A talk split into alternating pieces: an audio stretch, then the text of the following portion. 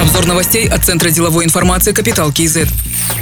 Казахстане прописали меры для развития строительной индустрии, легкой и мебельной промышленности. Для этих отраслей разработаны дорожные карты. Основные пункты – это развитие сырьевой базы, защита внутреннего рынка, разработка национальных стандартов. В регулируемых закупках предлагается ежегодно на 20% увеличивать долю местного содержания. При этом поставщик должен будет подтвердить производственную мощность предприятия индустриальным сертификатом. Также казахстанским компаниям помогут попасть в торговые сети, привлечь инвестиции и новые технологии. В целом предусмотрено более 150 мер, по итогам которых доля местного содержания должна должна увеличиться на 50%. Казахстанская дочка Сбербанка планирует в этом году на 25% увеличить инвестиции в собственную инфраструктуру. Это порядка 10 миллиардов тенге. Основное направление развития технологических платформ. Об этом рассказал глава банка Александр Камалов. Также будет расширена линейка продуктов для розничных клиентов, а сеть филиалов увеличат на 9 точек, включая Астану, Шимкент, Тарас, Тимиртау, Семей и Усть-Каменогорск. Сбербанк готовит и новые услуги для малого и среднего бизнеса, например, онлайн-открытие счета. Поэтому банк инвестирует в казахстанские стартапы, которые могут дать дополнительный сервис для клиентов.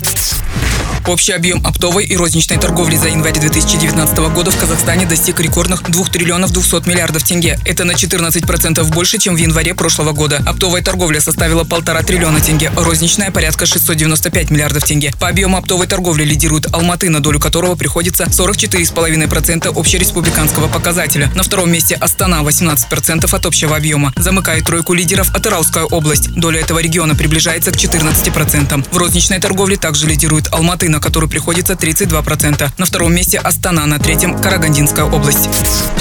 Объединенная компания Теле2 и Алтел подвела итоги года. Абонентская база выросла почти на 246 тысяч и составила 7 миллионов 160 тысяч человек. Это повлияло на рост других показателей. Совокупная выручка превысила 122 миллиарда тенге, абонентская выручка 96 миллиардов тенге. В прошлом году компания начала запуск виртуального ядра мобильной сети в Алматы. Это позволяет снять ограничения по производительности сети, автоматически регулирует перераспределение ресурсов в моменты пиковых нагрузок и при необходимости добавляет дополнительные сервисные мощности. В этом году планируется виртуализировать Астане, Шимкенте и Актобе.